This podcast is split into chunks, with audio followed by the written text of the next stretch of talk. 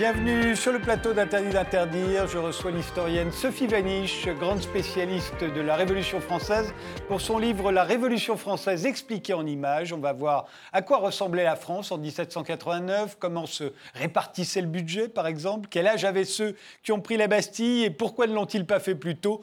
Mais commençons tout de suite par notre époque. Qu'est-ce qui la caractérise? Quel est le style d'aujourd'hui? Réponse en images de Sophie Vaniche. Vos images, les voici, il y en a quatre. Pourquoi celle-ci? Alors en fait, il s'agit d'un jardin communautaire à Tepepan, qui est une des communautés euh, villes municipales et en même temps communauté indienne de Xochimilco au sud de Mexico. Et euh, ce jardin communautaire, en fait, répond à euh, plusieurs préoccupations qui rejoignent des, des enjeux qui pour moi sont des enjeux révolutionnaires, tels que Saint-Just a pu les élaborer dans deux textes importants de la nature mhm. et euh, Fragments d'institutions républicaines, qui sont ces deux textes théoriques. Alors, de la nature, bah, comme son nom l'indique, euh, pose la question de qu'est-ce qui est le rapport naturel des hommes à la nature et, aux choses. Et il affirme qu'une communauté euh, repose sur les affections et qu'il y a une communauté humaine, non pas parce que les individus ont simplement besoin des autres, euh, dans un rapport utilitariste, mais parce qu'il fabrique une communauté des affections par euh, aimantation. Et que c'est les affections qui font que les gens ne sont pas seuls. Sinon, l'individu, d'une manière euh, ordinaire, a un tempérament indépendant. Et donc, il est d'abord indépendant, puis il a des affections, et c'est ce qui lui fait fabriquer des communautés. Et ici, cette question de la communauté des affections est un point extrêmement important dans un lieu où euh, la violence à la fois euh, de l'État et euh, des narcotrafics est extrêmement importante. On est au Mexique. Et les, groupements politiques, hein, qui sont ici des groupements plutôt de femmes, ce sont des femmes dissidentes, elles s'appellent comme ça femmes dissidentes de Xochimilco, fabriquent à la fois cette communauté des affections et un rapport particulier à la terre qui est un enjeu euh, important à la fois euh, pour la communauté contemporaine, pour pouvoir réinventer des gestes qui ont été perdus, dans le savoir euh, simplement faire pousser du maïs ou faire pousser des plantes. Et on voit une d'entre elles apporter des coquilles d'œufs pour empêcher les escargots de. C'est la dernière image. On voit mieux là. voilà, donc dans ce jardin. Qu'est-ce qu'elle a dans la main exactement? C'est des coquilles d'œufs qui, posées au pied de, des plantes, empêchent les escargots de venir les, les manger. Et donc, elle, décide, comme ça, dans des réunions qui ont lieu une fois par semaine, de la manière dont on s'occupe du jardin, dont on pose euh, les questions politiques à l'égard de l'État, dont on utilise euh, le droit communautaire euh, des Indiens pour pouvoir fabriquer des procès quand l'État fait des choses inacceptables. Et donc, il y a toute une, réélaboration politique avec, en même temps, un rapport très précis à cette question de la nature. Il se trouve que la période révolutionnaire est celle du droit naturel. Et là, il y a quelque chose qui se joue dans, une réinvention ou dans une permanence de la possibilité de revendiquer des droits et de revendiquer euh, une certaine conception de la vie, le buen vivir hein, sud-américain, mais qui euh, est quand même aujourd'hui très actuel aussi euh, en Europe parce qu'il a été importé. finalement fait des liens extrêmement importants avec la période dont on va parler juste après. Et c'est pour ça que ça me paraissait intéressant de présenter ces images qui ont été faites cet été euh, dans une enquête euh, qu'on est en train de, mener avec des collègues sur euh, ces communautés politiques pour savoir comment elles fonctionnent et comment elles se revendiquent à la fois du zapatisme et d'une capacité à négocier avec l'État. Eh bien, commençons.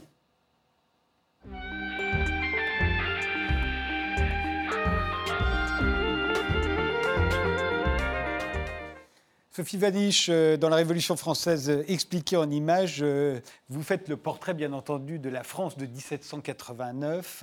alors, la France de 1789, c'est 400 000 nobles, dites-vous, c'est 120 000 membres du clergé, et c'est 28, 26, pardon, 26 millions de, membres du tiers-État. 26 millions, ça veut dire 98%.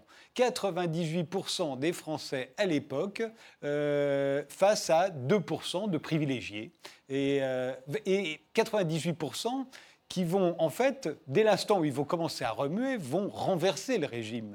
Euh, on se demande, pourquoi ne l'ont-ils pas fait plus tôt? Quand on est 98% et que quand on se sent exploité, dominé outrageusement, injustement par 2%, qu'est-ce qui nous empêche de faire la révolution? Pourquoi la fait-on à un moment et pas plus tôt? Alors, c'est effectivement la, question qui est la question cruciale, c'est de savoir comment on peut comprendre un point de bascule révolutionnaire euh, dans des configurations qui peuvent paraître, euh, elles, de longue durée. Hein. C'est-à-dire la structure sociale n'est pas fondamentalement différente entre 1715 euh, et 1789. Oui, 1715, c'est la mort de Louis XIV, 1789, c'est la prise de la Bastille. Rien n'a changé considérablement. Pas exactement rien n'a changé, mais disons que la structure sociale n'est pas fondamentalement différente. Alors, qu'est-ce qui a changé? Ce qui a changé, euh, c'est euh, euh, l'imaginaire social qui s'est déplacé. Et ça me paraît être le point le plus important. C'est-à-dire que pour pouvoir faire une révolution, il faut imaginer qu'on est dans un rapport de force qui permet de faire cette révolution. Ce qui veut dire que tant qu'on a l'imaginaire qu'on n'est pas suffisamment puissant, pas suffisamment intelligent, pas suffisamment riche pour pouvoir faire cette révolution, eh bien, on est dans ce que la Boétie appelle la servitude volontaire. C'est-à-dire qu'on a plutôt tendance à vouloir chercher des protections que vouloir chercher son indépendance. la protection des puissants, des plus puissants que des, plus, des plus puissants, en, tant qu'ils vont vous apporter la paix et la sécurité, et éventuellement euh, un, peu de quoi vivre. Alors, cette, euh, cette situation, qui est euh, la situation ordinaire, la, question, c'est de savoir comment elle, elle, bascule. En fait, elle bascule à partir du moment où les, les individus qui sont les plus riches dans la bourgeoisie considèrent qu'il n'est plus normal qu'ils fournissent autant de moyens financiers sans avoir part au pouvoir. Il faut savoir que le tiers-État, donc 98% de la population à l'époque, dedans, à l'intérieur, il y a à la fois des gens extrêmement pauvres et des gens extrêmement, et des gens extrêmement riches. Donc, il y a la grande bourgeoisie, elle est déjà là, mais elle n'a aucun droit politique. Elle n'a aucun droit politique. Donc il y a un moment où cette grande bourgeoisie euh, considère qu'elle n'a plus intérêt à briguer le devenir noble, mais au contraire à réclamer les pouvoirs en tant qu'elle est le tiers-État. Longtemps, la grande bourgeoisie a imité la noblesse, a essayé de s'en faire accepter. C'est le bourgeois gentilhomme de, de Oui, c'est pas juste qu'elle a essayé de s'en faire accepter, c'est que ça faisait partie de l'imaginaire social. C'est-à-dire ce qu'on appelle aujourd'hui l'ascenseur social mmh. existait d'une manière extrêmement étroite. Et donc, on considérait qu'une première génération devenait coq de village, c'est-à-dire posséder plus de terres et était un gros fermier. La génération suivante, commerçant. La génération suivante, si le commerce avait bien fonctionné, pouvait devenir financier. Et à partir de là, acheter ce qu'on appelait une savonnette à vilain. Qu'est-ce qu'une savonnette à vilain c'est en fait une charge qui va permettre d'être anobli. Et, donc de laver votre passé de... De vilain, c'est-à-dire d'ignoble ou de non noble. Donc la savonnette à vilain, c'est ce qui fabrique euh, les, les, nobles qu'on appelle les nobles de robe, qui ne sont pas les nobles d'épée, qui ont une histoire beaucoup plus longue de noblesse. Et donc ces nobles de robe, euh, en fait, euh, montrent à quel point on imaginait que le devenir désirable, c'était devenir noble. À un moment donné, ce devenir noble, au XVIIIe siècle, est bloqué par la noblesse elle-même, qui ne veut plus voir entrer de nouvelles personnes dans la noblesse. Et ce qui fait que l'horizon d'attente est bloqué. Donc les, individus qui piaffent parce qu'ils sont riches, parce qu'ils sont lettrés, parce qu'ils sont, sont, éduqués, c'est ça aussi. Hein. Voilà, éventuellement ils considèrent qu'ils sont même plus intelligents que ceux qui sont au pouvoir, euh, vont considérer que ce n'est plus acceptable. Ils vont commencer donc à tenir un discours contre le roi, contre la monarchie absolue. Et là, il y a une, indétermination entre la position des nobles d'Europe qui tiennent un, discours donc contre la monarchie absolue et qui cherchent des alliances avec la bourgeoisie euh, qui est riche, et puis des moments où cette noblesse d'Europe cherche le pouvoir uniquement pour elle. Voilà. Et donc au moment où ça devient visible dans toutes sortes de mouvements, euh, de manifestations, d'émeutes et euh, de positions parlementaires qui finalement euh, se détache de l'intérêt euh, du tiers-État, à ce moment-là, eh bien, quelque chose est enclenché d'une nouvelle alliance interne au tiers-État entre des, puissants du tiers-État et des pauvres du tiers-État. On va voir ce qui, ce qui, peut les souder entre eux, c'est qu'en 15 ans euh, de règne, Louis XVI a triplé la dette. et, et, la question qui se pose au moment où il convoque les États généraux, au fond, c'est qui va payer? Qui doit payer cette dette considérable? Normalement, on ne savait pas ce qu'étaient les finances royales. Il se trouve qu'en 1788, on sait. On sait, euh, on appelle ça le, compte du Trésor. Euh, alors comment se répartit le budget de la France à l'époque Eh bien, les, dépenses militaires, ça représente 26% des, du budget. Il y a des images que vous mettez dans, dans, votre livre que je trouve amusantes, puisque on voit sur un, gilet jaune écrit en 1789, le roi disait « Je veux », le peuple mobilisé lui a répondu « Nous voulons donc les, les, références à la Révolution persistent aujourd'hui. Hein. L'argent roi à qui on, coupe la tête euh, également, euh, euh, on va le voir à l'écran, c'est juste au-dessus de la photo du gilet jaune. alors revenons sur le, compte du Trésor. 26% du budget, c'est pour l'armée, c'est considérable. L'instruction publique et les hôpitaux, c'est 2%. Donc c'est quasiment l'inverse de ce que c'est qu'aujourd'hui. Les dépenses de la Cour, ça n'est que 6%. Ils ont quand même beaucoup réduit, hein, du fait même de leurs problèmes financiers. Et puis il y a la dette colossale qui représente 50% du budget. Là, on a une situation révolutionnaire. Alors la situation, elle est révolutionnaire euh, si on veut. Parce que la, la question posée, c'est effectivement qui doit payer cette dette? Est-ce qu'il faut payer cette dette? Et il n'y a pour ainsi dire personne qui considère qu'il ne faut pas payer la dette. Donc, euh, ce qui serait vraiment révolutionnaire d'un point de vue actuel, ça serait de dire euh, on ne paye pas la dette. Et c'est tout. Donc, donc, là, il faut payer la dette parce qu'il faut quand même continuer à avoir les financiers qui appartiennent aux tiers États qui fournissent de l'argent à la monarchie, qui n'en a pas. C'est à peu près la même chose aujourd'hui. Si on cessait de payer la dette, on arrêterait de nous en prêter. Bon, voilà. Donc il y a quelque chose qui se joue euh, dans un, pas de deux où les, la, la, bourgeoisie sait pertinemment que euh, la monarchie ne peut pas se passer d'elle. Et donc elle est dans un bras de fer pour obtenir une contrepartie politique et obtenir du pouvoir. Eh. Donc euh, voilà, alors quand on, quand on convoque les États généraux, puisque cette dette, Mirabeau dit que c'est une, sorte de trésor pour la France parce que ça va être la possibilité justement de produire une dynamique de réflexion, une dynamique politique, et que autour de cette dette, enfin, on va pouvoir débattre des enjeux euh, qui sont au-delà de la question de la dette. Il n'empêche que quand on, convoque les, États généraux, la conviction euh, des puissants, c'est qu'on va voter par ordre et donc nécessairement on ne pourra qu'obtenir de la bourgeoisie, donc du tiers-État, euh, le fait de payer la dette. Parce que le, clergé, le clergé et la noblesse ont chacune une voix, donc deux, et le tiers-État une. Donc de ce fait, euh, eh bien, le, démarrage de, toute cette affaire est, pas spécialement révolutionnaire. Non, c'est vrai qu'a priori, on se dit que les 2% qui forment chacun un ordre vont avoir deux voix et que les 98% vont en avoir une. Donc forcément, ils seront battus, c'est eux qui paieront. Voilà. Donc euh, ça permet de comprendre la raison pour laquelle ce sont les ordres privilégiés qui souhaitent la réunion des États généraux. Ce ne, sont pas, c'est pas une revendication euh, du tiers-État. Le tiers-État ne revendique pas les États généraux. C'est les, puissants qui vont dire bah, pour pouvoir avoir un nouvel impôt, il faut les États généraux, avec cette conviction. On a l'impression que le tiers-État ne revendique rien jusqu'à l'ouverture des États généraux. Au fond, c'est les États généraux qui vont qui, former, là, qui vont créer de toutes pièces un tiers-État qui, euh, qui, a des revendications. Oui, enfin, c'est pas complètement vrai parce que les revendications sont antérieures et elles sont euh, dans euh, l'ensemble de ce qu'on appelle la littérature des Lumières et dans euh, l'état d'esprit quand même qui habite le royaume. Si on prend la tirade de Figaro, vous vous êtes donné le mal de naître et moi, pour simplement survivre, il faut que j'ai plus d'intelligence que tous les rois des Espagnes réunis.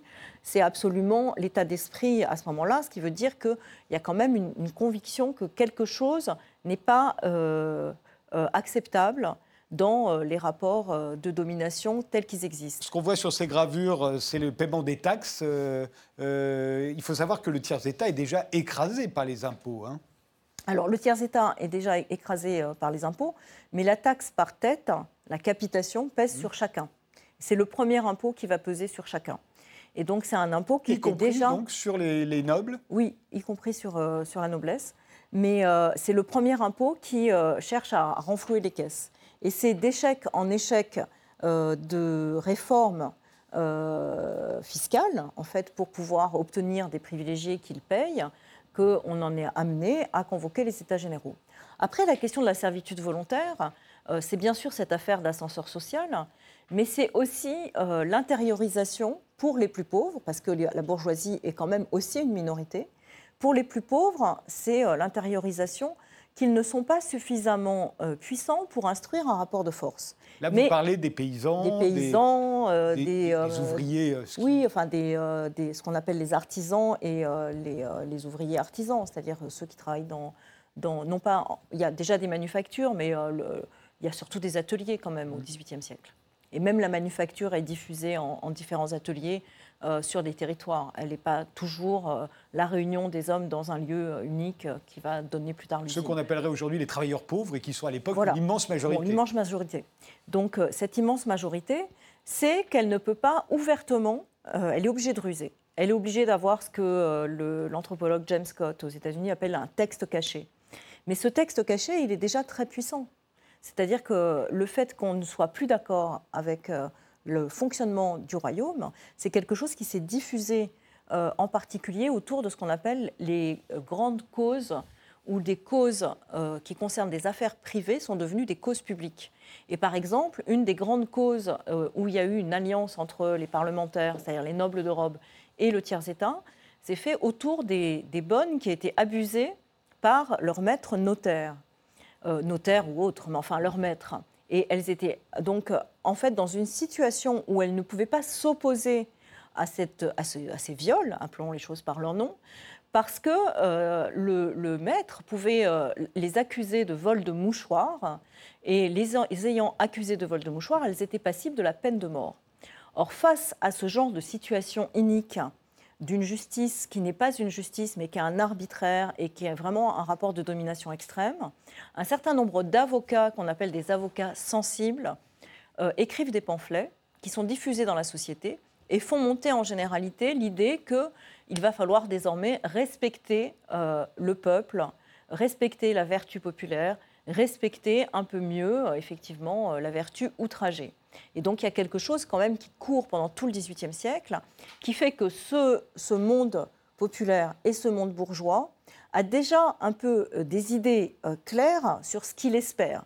Et donc l'attente, qui est une attente de bonheur, est une attente qui est euh, déjà constituée au moment où on décide de convoquer les États généraux. Ce n'est pas les États généraux qui créent l'imaginaire social c'est les États généraux qui permettent de lancer une dynamique politique. C'est pas tout à fait. Alors évidemment, euh, pour pouvoir la lancer, le tiers-État va demander à siéger avec le clergé et avec la noblesse. Ça va être tout l'enjeu au départ. Hein. le rapport de force, il va se situer là. Euh, avoir euh, de siéger avec les autres et d'avoir, d'avoir donc de ne pas être perdant d'avance. Exactement. Mais ils ont même obtenu le doublement du tiers. C'est-à-dire qu'en fait, il y a eu des pétitions qui ont été, été, signées chez les notaires, justement, où les citoyens se sont portés pour obtenir auprès du roi la possibilité d'avoir deux fois plus de députés, deux fois plus de représentants pour le tiers-État. Mais ils demandaient également le vote par tête. Au même moment, ils n'ont obtenu que le doublement du tiers. Le doublement du tiers sans le vote par tête, ça ne change rien. Donc tout l'enjeu est de euh, faire en sorte qu'on ne puisse plus voter par ordre, mais qu'on puisse désormais voter par tête. Parce que si on vote par tête, il suffit d'avoir tous les votes du tiers-État et quelques votes des euh, membres du clergé qui sont du bas clergé, il n'y en a pas beaucoup, mais il y en a quelques-uns, voire des membres du clergé qui sont favorables au tiers-État, comme la BCIS, voire euh, des, des, des, gens de la noblesse libérale qui vont être favorables aussi, mais qui sont déjà élus par le tiers-État, qui ne sont pas élus par la noblesse. Donc on a là, effectivement, un bras de fer pour que finalement s'écroule l'idée même d'une assemblée qui fonctionne par ordre au profit d'une assemblée qui fonctionne par vote individuel, donc d'individus. Et c'est ça la bascule révolutionnaire la plus radicale, c'est le passage d'une société d'ordre à une société d'individus qui ensuite va se recomposer. Pour qu'il y ait une situation révolutionnaire, il faut aussi que les deux ordres dominants, la noblesse et le clergé, soient déconsidérés, non? Cette déconsidération, elle n'est pas euh, si euh, totale que ça, et elle est partagée à chaque fois en fonction euh, des... Si on prend le clergé, le haut clergé est assez déconsidéré, parce que le haut clergé ne vient pas remplir ses fonctions là où il doit les remplir, a énormément d'argent qui lui, qui lui, est octroyé pour ses fonctions, et donc il y a quelque chose effectivement dans le la faillite de, ce haut clergé qui, fait qu'il n'est plus respecté. Mais le bas clergé et l'idée même de clergé est tout à fait respectée et respectable euh, au moment de la veille de la Révolution. Donc la, la question de, l'ordre privilégié qui serait déconsidéré, il n'est pas si déconsidéré et, même que ça. pour la noblesse, parce que il, semble la noblesse, à la fin du Moyen Âge, les nobles ont une fonction, ils vous défendent. Euh, ça coûte très cher aux paysans, mais enfin ils se sentent défendus euh, par des hommes qui savent se battre. Est-ce que c'est encore le cas Alors non, la, la question n'est pas d'être défendu par euh, la noblesse, et on en veut à la noblesse de s'être fermée, mmh. mais on a des paradoxes, c'est-à-dire que la grande bourgeoisie fréquente les salons. Euh, fréquentent des lieux euh, sociaux qui sont des lieux euh, communs qui fait qu'il y a certaines complicités qui se sont constituées. Et donc, dans une certaine mesure, les députés du tiers-État arrivent assez confiants dans la possibilité d'être dans une situation raisonnable où, entre gens bien éduqués, on va pouvoir prendre des décisions juridiques. Et ils découvrent que ce qu'ils ont vécu en tant que lettrés, en tant que bourgeois lettrés, dans leur province ne se reproduit pas euh, dans euh, ce qu'ils vivent à Paris, à l'Assemblée, où il y a une morgue aristocratique extrême. Et dans une certaine mesure, là encore, cette bourgeoisie va découvrir cette morgue aristocratique, et c'est cette morgue aristocratique qui va la radicaliser. c'est quelque chose qui a été bien décrit, c'est-à-dire qu'elle est complètement étonnée qu'on ne la respecte pas davantage. Donc c'est plutôt le, fait que les ordres privilégiés ou les privilégiés les plus riches hein, des ordres de la noblesse et du clergé ne respectent pas le tiers-État, qui radicalise le tiers-État. Mais ils n'arrivent pas euh, nécessairement en pensant que ça va mal se passer. Et, le roi, euh, il, semblerait, en, lisant votre livre, Sophie Vaniche, qu'il est bien seul au fond. Et on va s'apercevoir d'ailleurs que c'est le cas, dès l'instant où ça va commencer à aller mal. Il est bien seul euh, parce qu'au fond, l'aristocratie n'est pas derrière le roi à ce moment-là. Non, l'aristocratie est euh, anti-absolutiste. Donc elle est contre le fait que le pouvoir monarchique soit trop concentré justement dans euh, la figure euh, du roi. Et elle réclame plus de pouvoir pour le Conseil, c'est-à-dire pour l'ensemble des nobles sur le modèle du Moyen Âge. C'est les positions d'un idéologue comme Boulainvilliers, qui effectivement décrit la situation moyenâgeuse pour dire que le roi n'est que le premier parmi des égaux. Et donc, il s'agit de rabaisser le pouvoir absolutiste et de donner plus de pouvoir à la noblesse, pas au tiers-État, mais à la noblesse. Et donc, parce que cette noblesse avait été euh, domestiquée euh, dans le cadre, euh, finalement... Louis XIV. Voilà, et puis même un peu avant, quand même, dans le contexte où la monarchie devient une monarchie absolue. Et donc, c'est dans ce rapport d'une monarchie absolue face à une noblesse qui la critique, que ce soit la noblesse de robe ou que ce soit même la noblesse d'épée qui veut euh, plus de pouvoir au, Conseil, que le roi, effectivement, n'est pas euh, aidé par son aristocratie, qui réclame donc ces fameux États généraux. Et finalement, le roi dit, bon, puisque finalement vous n'entendez rien, allons-y. Mm. Et il sait très bien à ce moment-là qu'il fait quelque chose de dangereux. Vous expliquez aussi que le roi, il est censé nourrir le peuple. Euh, c'est ce qu'on attend de lui. Et or, c'est la famine à ce moment-là en France C'est la disette. C'est la disette. La disette. La famine, c'est plus grave. La disette, euh, c'est le problème de soudure, c'est des problèmes récurrents. Et dans les problèmes récurrents, euh, effectivement, on prépare ce qu'on appelle des greniers d'abondance. Et donc le roi peut fournir du pain dans ces périodes de soudure grâce à ces greniers d'abondance. C'est ce que les femmes qui vont à Versailles, euh, on s'en souvient, cette marche des femmes, c'est ce qu'elles viennent réclamer, du pain. Elles viennent réclamer du pain euh, moins cher et un meilleur approvisionnement. Ce problème d'approvisionnement, il n'est pas lié à la monarchie absolue, il est, il est lié à l'introduction du libéralisme économique. C'est-à-dire que le, le fait qu'on ait justement moins de régulation, parce que le système des greniers d'abondance et le système euh, de euh, possibilité de préparer euh, pour la soudure, c'est une régulation en fait de, des circuits commerciaux. Avec le libéralisme économique, il y a plus euh, cette régulation et en conséquence, les gens peuvent se retrouver sans rien du tout dans les étalages. Et parce que les accapareurs, ce qu'on va appeler comme ça, qui gardent la marchandise en attendant que les prix montent, sont effectivement sans vergogne et laissent monter les prix de manière à pouvoir faire plus de profit. Et donc on a là une, histoire qui démarre en 1775 avec le décret Turgot et immédiatement les premières émeutes de la guerre des farines, puis ensuite eh bien, la possibilité d'avoir la mémoire de l'idée que le, le roi n'est plus un roi s'il se fait marchand de grains au lieu d'être dispensateur de grains comme un bon père. Euh, c'est étonnant à quel point, même si la situation est radicalement différente de celle d'aujourd'hui, à quel point les éléments peuvent paraître semblables et qu'on puisse en faire une lecture, de lecture des événements euh, depuis la crise des gilets, jaunes, par exemple, de euh, pouvoir utiliser un vocabulaire qu'on pourrait qualifier de révolutionnaire ou de voir une situation pré-révolutionnaire il y a beaucoup de points communs, même si la France n'a plus rien à voir avec ce qu'elle est aujourd'hui. Il y a des points communs dans, l'imaginaire social et dans l'imaginaire politique. Exactement. Et pour les Gilets jaunes, en fait, la Révolution française a servi de scénario imaginaire. Donc c'est une représentation qui leur a permis de euh, scénariser leur propre mouvement. Et effectivement, euh, c'était extrêmement présent l'idée que Emmanuel Macron soit une figure de roi. C'était à nouveau la place de la nation il n'y a pas longtemps mm. dans le, le mouvement contre les retraites aujourd'hui, mais aussi l'idée que des femmes aillent à la Bastille. On était euh, tout, début janvier euh, ou, fin décembre, je ne me souviens plus la date exacte, mais aussi le serment du jeu de paume de Priscilla Ludowski et Fly Rider. Donc il y a eu comme ça toutes sortes d'imaginaires d'une euh, ligne, comme un, sketch qui serait un, oui, avec l'ascenseur social. Voilà, et donc il y, a quelque chose qui fonctionne dans la possibilité de se projeter pour revenir vers le présent en sachant euh, avoir une, une, feuille de route finalement. Voilà. Et cette feuille de route, euh, elle pourrait paraître euh, complètement inutile et même un peu tournée vers le passé, mais elle permet de consolider des espoirs, de donner du courage et d'inventer des choses nouvelles, parce qu'en même temps, s'inventent des choses nouvelles dès le début. On s'interrompt quelques instants, Sophie Vaniche, et on, on poursuit cet entretien.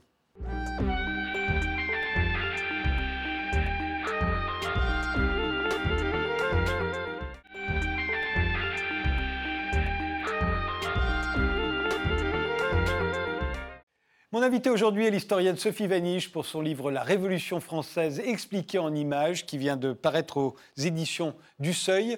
Euh, nous en sommes à, un moment, euh, Sophie Vaniche, où les 98% finalement de la population française veulent en finir avec la société hiérarchique, euh, vous l'avez expliqué. ils veulent une nation, est-ce qu'ils veulent un seul peuple? Euh, C'est ce qu'on a retenu aujourd'hui. Euh, et on se souvient qu'en effet, ils vont abolir l'esclavage, c'est très important. Euh, ils vont abolir les privilèges, c'est évidemment considérable pour l'époque. Mais en même temps, on sait aussi que les femmes ne feront pas partie euh, de, ceux qui vont tout à coup être élevés à la dignité de citoyens. Euh, on sait aussi qu'ils vont commencer à regarder au fond les étrangers comme des étrangers, ce que l'on faisait moins avant. À partir du moment où on crée une nation, un peuple, on crée aussi, on fabrique des étrangers. Alors, sur les étrangers, il y a évidemment des étrangers avant, puisqu'il y a des lettres de naturalité pour euh, passer du statut d'étranger au statut de sujet du royaume. Donc euh, non, on n'invente pas l'étranger, mais on, invente une autre figure de l'étranger d'une manière assez complexe, puisqu'il y a même une période où on peut être à la fois patriote et étranger. Il y a mhm. les patriotes étrangers. Donc en fait, le rapport de la nation à, l'imaginaire révolutionnaire, c'est l'idée d'une unité. Et, donc c'est au contraire la manière de... Enfin au contraire, euh, disons que la nation et le peuple c'est euh, quelque chose qui est en fait euh, assez analogique parce qu'on utilise le mot nation au, sens d'unir les différents peuples en un seul peuple. Et donc la nation, c'est la puissance euh, souveraine en tant que justement elle fait unité sur l'ensemble du territoire du royaume et que chacun des membres de cette unité devient citoyen. Alors après, la citoyenneté, il y a des, des comment dire, des manières de la manipuler pour dire qu'elle est active ou passive. Et donc les femmes sont incluses dans un premier temps sous couvert de l'ensemble des citoyens, l'universalité des citoyens, mais elles sont déclarées citoyennes passives. Et donc, et ça ne va pas bouger. Ça veut dire qu'elles ne votent pas. Ça veut dire qu'elles votent pas. Et, qu'elles ne peuvent pas euh, donc euh, participer à la production de la loi et ni être élues. Voilà. Mmh. Mais par contre, elles sont éminemment présentes dans toute la période révolutionnaire et elles sont euh, tellement convaincues quand même d'avoir, sinon, été élevées à la dignité de, voter, convaincues euh, de la valeur de la révolution, qu'un certain nombre de militantes révolutionnaires, au moment de du vote sur la Constitution de 1793, vont aller de section en section pour euh, défendre cette constitution qui ne leur donne pas le droit de vote, mmh. mais qui, estime-t-elle, est quand même la meilleure constitution qu'on ait jamais eue et qu'il faut défendre et soutenir, car elle permettra justement de faire évoluer euh, les euh, conceptions des rapports sociaux et leur donnera peut-être la possibilité à l'avenir. Donc il y a quelque chose d'une conscience politique tout à fait troublante, parce qu'il y a une capacité à reconnaître la valeur d'un objet en tant qu'il produit du progrès, même s'il ne produit pas du progrès pour vous. Mmh. Il, y a, aussi, euh, tout le monde ne vote pas. Euh, on va instaurer un suffrage censitaire. On va. Alors pas en 1793, mais en 1791, il est éminemment censitaire. Voilà. Et c'est ce qui produit aussi une déception et une relance. Il y a l'idée, au fond, que relance de la révolution. Il faut être propriétaire pour avoir le droit de donner son avis sur le destin de ce pays, et qu'il faut élire des représentants. Euh, il y a cette intermédiation qui semble indispensable à ce moment-là et qui, encore aujourd'hui d'ailleurs, est discutée. Aujourd'hui, on remet en cause les institutions euh, de la République et qu'on réfléchit à ce qu'elles pourraient être, euh, en quoi elles pourraient-elles être différentes. on voit bien que l'idée de d'élire des représentants aujourd'hui pose problème. À l'époque, ça a posé problème aussi? Alors non, c'est un point extrêmement important. Euh, les révolutionnaires euh, les plus radicaux souhaitent avoir des représentants, mais souhaitent pouvoir surveiller les représentants. Mm. C'est-à-dire qu'ils n'estiment pas qu'on puisse avoir une loi juste et euh, équitable pour l'ensemble du pays sans représentants. Ils pensent qu'il faut qu'il y ait ce filtre qui permette effectivement de faire venir l'ensemble des opinions dans un lieu central qui ensuite va rediffuser. Mais il y a aussi la conviction qu'il ne peut y avoir de bonnes lois que si on ne laisse pas les représentants trop euh, euh, seuls, c'est-à-dire dans un pouvoir qui, serait à nouveau absolu, c'est-à-dire sans lien avec le pays. Mm. Et donc les revendications euh, de, du mouvement populaire qui vont être exprimées de manière très très forte dans la Constitution de 93, même si elle n'est pas appliquée, c'est de pouvoir avoir toutes sortes de manières d'agir pour contrôler la loi. Et donc, si la loi est mauvaise, de pouvoir la censurer et d'avoir donc déjà euh, des systèmes de pétition, euh, d'alliance entre différents euh, territoires pour pouvoir remettre en question la loi et recommencer à l'élaborer si ça ne va pas. Donc, il y a une conception où le représentant, c'est un filtre nécessaire, mais il ne faut pas le laisser trop seul. Voilà, c'est ça la conception. Ce n'est pas une souveraineté directe, c'est-à-dire que l'idée d'un pouvoir direct et d'une euh, conception où la relation euh, pourrait se faire sans médiation, ce n'est pas du tout la conception révolutionnaire. Par contre, il y a une pensée extrêmement subtile des médiations, et ce n'est pas d'un côté un peuple inerte et de l'autre côté tout pouvoir aux représentants. Cette conception-là, c'est la conception, disons, la, plus euh, à droite des révolutionnaires, c'est-à-dire ceux qui fabriquent justement ce suffrage censitaire, c'est-à-dire ceux qui sont les libéraux économiques, qui fabriquent en fait une sorte de confiscation du pouvoir en faveur de l'Assemblée sans tenir compte du pays. Mais le pays ne souhaite pas abolir l'Assemblée, mais transformer, les règles du jeu. Et, de la même manière, est-ce qu'on est qu'on imagine déjà euh, les nationalisations euh, économiques, la collectivisation des moyens de production, toutes choses qui seront à l'ordre du jour avec la révolution bolchevique en 1917, où pour la première fois, on va supprimer la propriété privée, on va tout collectiviser, on va tout collectiviser. Euh, il en est question au moment de la révolution française? On respecte la propriété privée, semble-t-il, et on ne pense pas à confisquer. C'est plus, plus compliqué. Il n'y a pas de confiscation de, des propriétés en général, mais il y a la confiscation des biens des émigrés, c'est-à-dire des des gens qui sont traîtres et de à la patrie. Et l'Église. L'Église met à disposition ces biens auprès de la nation dès 1789, avec en arrière-pensée qu'elle deviendra la religion nationale. Et donc il y a un tour de passe-passe parce qu'elle confie ses biens donc à la nation, elle les offre hein, quand même, mmh. voilà, c'est, et elle espère en retour être la religion nationale. Or, les révolutionnaires les plus radicaux sont contre l'idée d'une religion nationale, à commencer par Mirabeau, et donc, euh, le clergé est euh, finalement euh, perturbé et il va y avoir une scission au sein du clergé entre ceux qui espéraient cette position éminente et, ceux qui considèrent que non, le mouvement révolutionnaire a raison de ne pas vouloir de religion nationale et qu'il faudra trouver autre chose. Donc, il y a, quelque chose qui est plus, ambigu. Après, sur la question de... comment formuler de la collectivisation, euh, il y a différents endroits à regarder. La première chose à regarder, c'est ce qu'on appelle les biens communaux. c'est-à-dire ce qu'on appelle aujourd'hui le commun.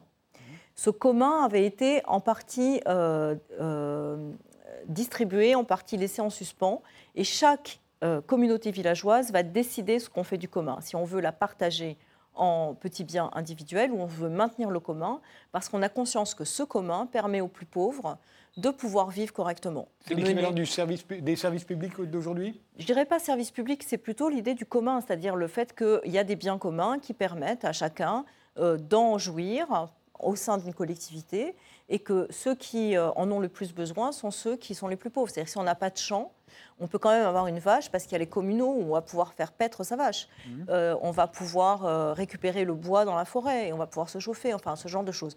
Donc la question va se jouer municipalité par municipalité, communauté villageoise par communauté villageoise. Mais sinon, l'imaginaire social, c'est l'imaginaire de l'indépendance et de la communauté.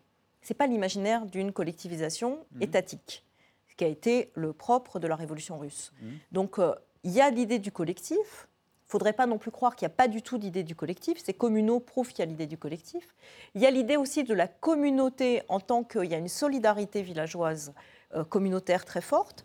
Et c'est Saint-Just encore qui dit euh, La patrie n'est point le sol, c'est la communauté des affections. Chacun défendant sa chaumière et celle de son voisin, la patrie s'en trouvera défendue.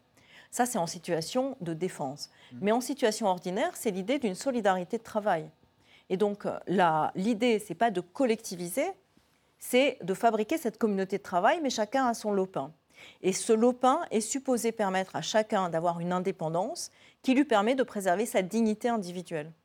Et donc, il y a l'idée de dignité individuelle, l'idée de communauté et l'idée d'indépendance qui sont nouées et qui me paraissent beaucoup plus intéressantes, en fait, qu'une collectivisation étatique, parce que ça maintient l'idée que chacun est responsable de ce qui se passe dans sa communauté et doit donc pouvoir participer à la délibération sur l'ensemble de ce qui intéresse cette communauté. Et que l'ensemble de ces communautés fabriquent ce que l'on appelle le souverain. Donc la souveraineté réside dans, les communes. Ça veut dire quoi?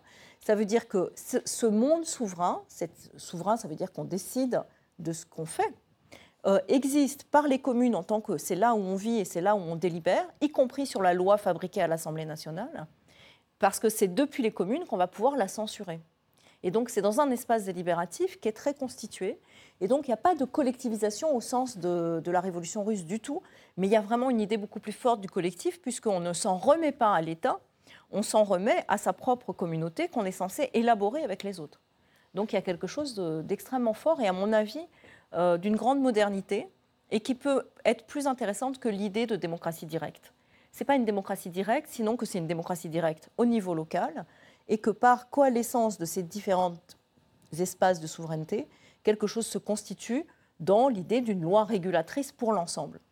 Sophie Vanier, je vous fais remarquer euh, dans votre livre euh, que la moyenne d'âge de ceux qui prennent la Bastille le 14 juillet 1789, c'est 34 ans. Euh, alors je me suis amusé à regarder et, on voit tout de suite qu'en fait la Révolution française s'est faite par des trentenaires. Euh, ils ont tous 30 ans. Tous les acteurs principaux de cette révolution ont 30 ans. Robespierre a 31 ans le jour de la prise de la Bastille. Louis XVI en a 34. Marie-Antoinette en a 33. Rouget de Lille a 31 ans quand il compose la Marseillaise. Lafayette a 33 ans quand le roi est arrêté à Varennes. Danton et Camille Desmoulins sont guillotinés à 34 ans. Robespierre a 36. Louis XVI a 38 et Marie-Antoinette à 37. sont des jeunes gens même pour l'époque, hein, on a tendance à croire qu'à l'époque on était plus vieux qu'aujourd'hui. Non, quand on avait 33 ans, on avait 33 ans. et sont des trentenaires qui font la révolution et qui s'entretuent d'ailleurs. Alors, quand on a 33 ans, on a 33 ans, c'est faux pour un historien. C'est-à-dire que quand même, euh, quand l'espérance de vie est à 65, 33 ans, c'est le mi-temps de la vie. Quand elle est à 80, euh, c'est le premier euh, tiers de la vie. donc c'est pas tout à fait la même chose d'être au mi-temps de sa vie. On sait aussi que l'espérance de vie, elle est en fait, elle est produite par la mortalité infantile qui est très grande à l'époque. Pas seulement. Louis, Voltaire va mourir à 84 ans, comme il est mort à 84 ans aujourd'hui. Ce que je veux dire, c'est qu'on n'est pas vieux à 36 ans. On n'est pas vieux. On est d'accord. Mais on a beaucoup plus de responsabilités qu'aujourd'hui. Sans doute. On ne peut pas vous appeler jeune homme aussi longtemps qu'aujourd'hui. Et ça, ça me paraît être un point important à voir pour ne pas euh, justement s'imaginer que c'est une révolution de très jeunes gens. Parce qu'être très jeune à l'époque, c'est 15 à 25. mais ce n'est pas 30, ni 35, ni 38. Et donc, le, le, sans-culotte ordinaire, il est dans le même genre d'âge jusqu'à 45 ans, mmh. et on dit que ce sont des hommes faits, c'est-à-dire des gens qui ont déjà une histoire de vie, qui ont fondé un foyer, qui ont une femme, euh, qui ont éventuellement des enfants. Et donc, c'est l'idée qu'il y a quelque chose euh, de, euh, de la défense de la vie, comme on pu aussi l'évoquer les Gilets jaunes, vivre et non pas survivre. Et dans toutes les images révolutionnaires, il y en a une qui est projetée là, il y a toujours des enfants. C'est-à-dire que cette on voit question... ce jour où Camille Desmoulins appelle euh, à l'insurrection quasiment. Hein, euh, en tout cas, euh, s'inquiète d'une Saint-Barthélemy des Patriotes. Voilà, et ça va donner la prise de la Bastille deux jours plus tard. Et donc voilà. mais ce qui est intéressant, c'est que dans toutes ces gouaches de Le Sueur, il y a toujours des gens de différents âges et toujours des femmes et des enfants. Ce qui mmh. veut dire que cette communauté des affections et cette euh, alliance intergénérationnelle est extrêmement forte dans la période révolutionnaire. C'est-à-dire qu'on fait vraiment la révolution pour les générations futures. On est projeté dans le futur à venir euh, de ceux qui viennent de naître, de ceux qui euh, sont encore très jeunes, et on est vraiment convaincu que eux pourront enfin avoir les bénéfices de cette révolution. Les premières têtes coupées, c'est tout de suite, hein, c'est en juillet 89, les premières têtes coupées. et la violence, on voit bien qu'elle s'explique, qu'elle se justifie même. Il y a eu une violence telle, symbolique et physique, de la part de, la noblesse euh, contre le tiers-État. On comprend cette violence. Ce qui pose problème, c'est la cruauté. Et euh, beaucoup d'ailleurs euh, des contemporains de ces événements, et y compris parmi les révolutionnaires, y compris à l'intérieur du tiers-État, ont un problème avec la cruauté. Alors, la question de la cruauté, c'est une question récurrente dans toute l'histoire de l'humanité qui est euh, de savoir si on jouit ou si on ne jouit pas de la violence. Il n'est pas certain que euh, la question des têtes coupées en 1789 soit de l'ordre de la jouissance de la violence. Peut-être qu'il faut les interpréter aussi à la manière de Babeuf sur le fait que euh, la sensibilité du monde populaire a été brûlée par la justice spectacle de l'Ancien Régime qui aimait à, torturer devant tout le monde. Voilà, donc euh, la cruauté, là, était euh, du côté euh, du pouvoir monarchique ou du pouvoir étatique. Ou religieux, d'ailleurs. Ou religieux. Ils n'étaient pas les derniers. Hein. Voilà. et donc là, on a vraiment montré des choses cruelles qui ont brûlé la sensibilité du monde populaire. Ces mandrins torturés, oui, voleurs. ou Damien, hein, Damien chevalier de la barre. Voilà. Mmh. Euh, et, puis les gibets, et puis les gibets euh, à l'entrée des villes. Hein. Il y a quand même des corps qui pourrissent à l'entrée des villes euh, quasiment tout le temps, puisque les gens sont pendus et on les laisse pourrir quand même. Donc il faut imaginer une espèce d'ambiance quand même extrêmement violente du point de vue du sensible et des gens qui ont fabriqué des carapaces. Et donc c'est ces gens faits de carapaces qui peuvent agir ainsi sans avoir nécessairement conscience d'une cruauté euh, particulière, puisque finalement, ça mhm. ressemble à ce qu'ils ont toujours vécu. Simplement, ce n'est plus le pouvoir qui agit, c'est eux. Mais c'est ça qui est, facile, qui est frappant d'ailleurs avec ces images de tête brandie euh, euh, sur une pique. Et, l'une des premières, si ce n'est la première, c'est celle du gouverneur de la Bastille, hein, dont on promènera la tête sur une pique. il est là, oui, c'est un des, un des trois. C'est que le peuple, là, ça y est, il a le pouvoir. Et ça s'est fait en rien de temps. On en revient au début de notre conversation. Euh, c'est 98%, c'est 26 millions de gens qui n'avaient aucun droit, euh, qui étaient dominés par les deux autres ordres, l'aristocratie et le clergé. Tout à coup a le pouvoir. Et avec le pouvoir, il va avoir les armes, il va avoir tout. Et on ne peut plus rien faire sans lui. Ça ne se passe pas aussi ça simplement se passe pas aussi facilement, mais on voit bien que là, plus rien ne peut l'arrêter. Euh, non, parce qu'il n'a pas, pas un pouvoir si absolu que cela.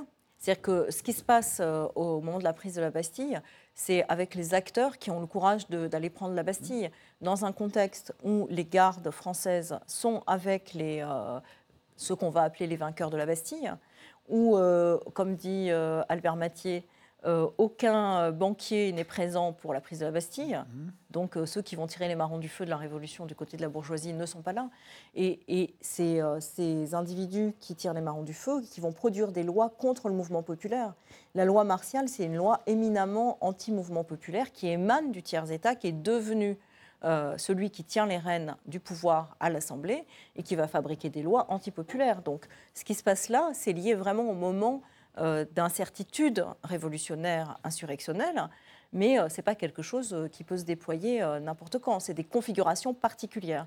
Les lois contre le mouvement populaire, qui soient d'ailleurs cruelles ou pas cruelles, sont elles-mêmes très cruelles, puisqu'on peut tirer sur le peuple. Et on va le faire. On va le faire. Lafayette va le faire. Va faire le 17 juillet 1791. Et donc, il n'y a pas comme ça une espèce de, grand boulevard qui serait ouvert pour euh, un, pouvoir populaire illimité. Au contraire. Par ailleurs, le mouvement populaire ne souhaite pas un pouvoir illimité. Il souhaite euh, justement inventer plutôt des modes de régulation qui permettent d'obtenir ce qu'ils estiment équitable et juste. Et les deux termes sont présents, équitable et juste. Et donc il y a quelque chose d'une volonté de régulation qui se met en place, en fait, de l'intérieur même du mouvement populaire, parce que ce que souhaitent les gens, ce n'est pas uniquement la vengeance, même si elle est évidemment un, des ingrédients. Ce qu'ils souhaitent, c'est bien vivre, le mmh. buen vivir. Et donc il y a quelque chose qui se joue où on a conscience que si on laisse déployer euh, la, violence et la cruauté, on ne pourra pas atteindre ce, bien-vivre. Ce que, ce que je voulais dire, c'est que très vite, et on va le voir dans les campagnes, il y a l'insurrection des campagnes qui démarrent très très vite. Euh, vous le racontez dans, dans ce livre euh, et, vous l'illustrez aussi. On en voit ici des images d'époque. Hein. et, très vite, en fait, cette insurrection euh, gagne le pays entier, les, aristocrates se mettent à trembler, euh, euh, le peuple n'a pas le pouvoir au sens où vous venez de nous l'expliquer, mais on voit bien que rien, il n'y a pas de... répression féroce de la part ni de l'aristocratie, ni, la, ni de la royauté. On n'est pas en Russie en 1905, par exemple. Alors, on n'est pas en Russie en 1905, indéniablement. Mais par contre, si on prend ce qui se passe à Lyon, euh, ce qu'on appelle les émeutes de juillet, du 3 au 5 juillet. Euh, c'est des émeutes extrêmement sanglantes où, en fait, effectivement, euh, les Lyonnais du tiers-État apprennent qu'il y a réunion des trois ordres à l'Assemblée en 89 hein, et considèrent que la révolution est faite. Et à partir de là, ils jettent les livres d'octroi dans le Rhône et ils font entrer des barriques de vin, donc sans octroi, dans la ville pour faire la fête. C'est la taxe. C'est la taxe. Donc pour faire la fête, et euh, se déploie euh, effectivement euh, une sorte de prise de pouvoir symbolique, parce que c'est un moment festif. À ce moment-là, du fait qu'on a simplement détruit les octrois, eh bien, la municipalité, qui n'est pas révolutionnaire, appelle les dragons et les Suisses de Sonnenberg et réprime très violemment mmh. des gens qui ne sont pas armés.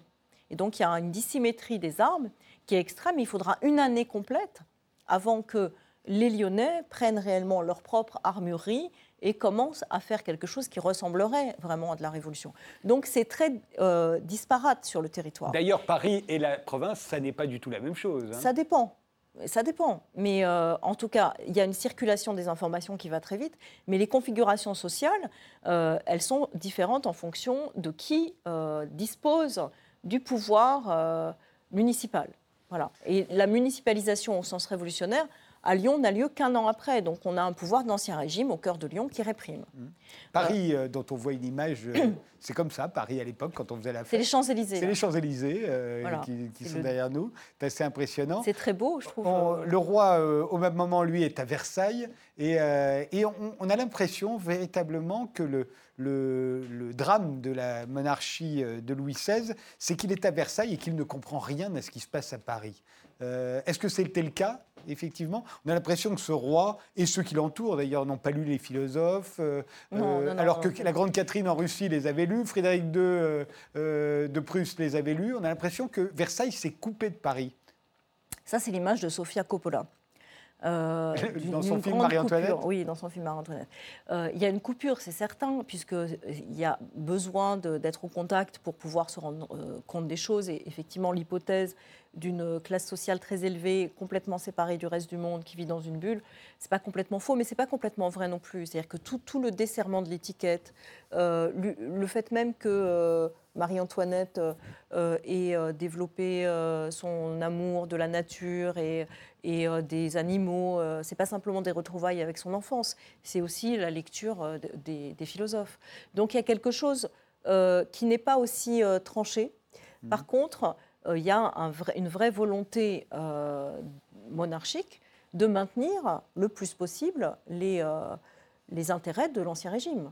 Voilà. Donc il y a quelque chose où euh, on appelle ça jouer à chat perché, c'est-à-dire que quand il n'a pas le rapport de force, eh bien, il, donne raison à ses interlocuteurs, mais il essaye de le récupérer d'une autre mmh. manière. On ne peut pas dire que ce soit des gens euh, euh, qui ne réfléchissent pas, qui ne sachent pas ce qu'ils font. Je crois qu'il y a, une, vraie pensée précise, et en particulier dans le rapport au droit divin. C'est-à-dire que la vraie perte, elle se fait d'emblée, c'est-à-dire qu'il est évidemment exécuté uniquement en 1793, mais à partir du moment où il n'est plus roi de droit divin, c'est très tôt, hein, c'est quand même à partir du moment où il y a une Assemblée nationale constituante, eh bien, il a quand même tout perdu, puisque le vrai pouvoir qu'il a, c'est parce qu'il y a un droit divin. Donc, il va y avoir un enjeu très important d'utiliser les droits de l'homme et la liberté de conscience pour défendre les réfractaires qui, eux, défendent le droit divin.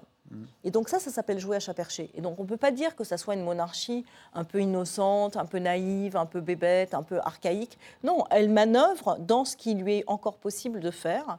Et là, elle manœuvre avec euh, beaucoup de perspicacité, puisque la guerre religieuse est quand même une quasi-guerre civile, hein. c'est une guerre civile religieuse qui habite le, territoire.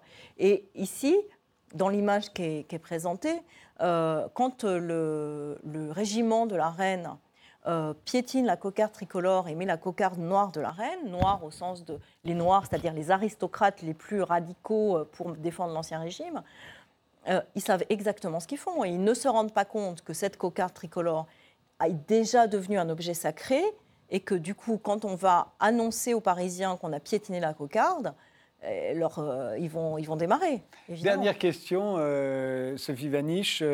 Euh, est-ce que c'est bien la Révolution française qui, invente euh, le peuple en armes, ce qu'on voit là, c'est-à-dire tout à coup, euh, la guerre qui était réservée aux mercenaires, jusqu'à présent, chaque seigneur se payait, d'ailleurs le, roi de France est défendu par des gardes suisses, des sortes de mercenaires aussi, tout à coup nous on invente le peuple en armes, c'est-à-dire que le, boulanger, le mitron, le ferronnier va prendre un fusil, aller défendre le pays aux frontières, ce qui va donner toute la guerre moderne avec le bourrage de crâne, avec la haine, qui n'était pas nécessaire finalement pour les mercenaires quand ils se battaient. Ils n'avaient pas besoin de haïr euh, l'étranger, euh, celui contre lequel ils se battaient. Là, tout à coup, il va falloir haïr l'autre. Et, euh, ça va donner les, deux guerres mondiales terribles du XXe siècle. Alors, je pense que c'est un raccourci qui est vraiment trop rapide. Parce que la, haine de, de, la période révolutionnaire, ce n'est pas une haine nationale, c'est une haine de la tyrannie. Donc ce qu'on espère, à tort ou à raison, et je pense à tort, hein, c'est que l'ensemble euh, des chaumières vont être du côté des idéaux révolutionnaires et l'ensemble des châteaux euh, vont être abattus par euh, les peuples qui vont se ressaisir de leurs droits pour pouvoir devenir libres et fabriquer une société des nations cosmopolitique. Ce qui fait que dans l'idéal révolutionnaire, tel qu'il se met en place, non pas dans l'image qui est une image là mmh. du XXe siècle, mais dans la période du XVIIIe, c'est un idéal où les peuples vont s'entraider. Et si on prend euh, une des phrases les plus intéressantes euh, du projet de déclaration euh, de Robespierre en 1793, c'est les hommes de tous les pays sont frères et doivent s'entraider comme les citoyens d'un même État. Et ceux qui sont les ennemis sont les rebelles à la nature, à savoir les tyrans.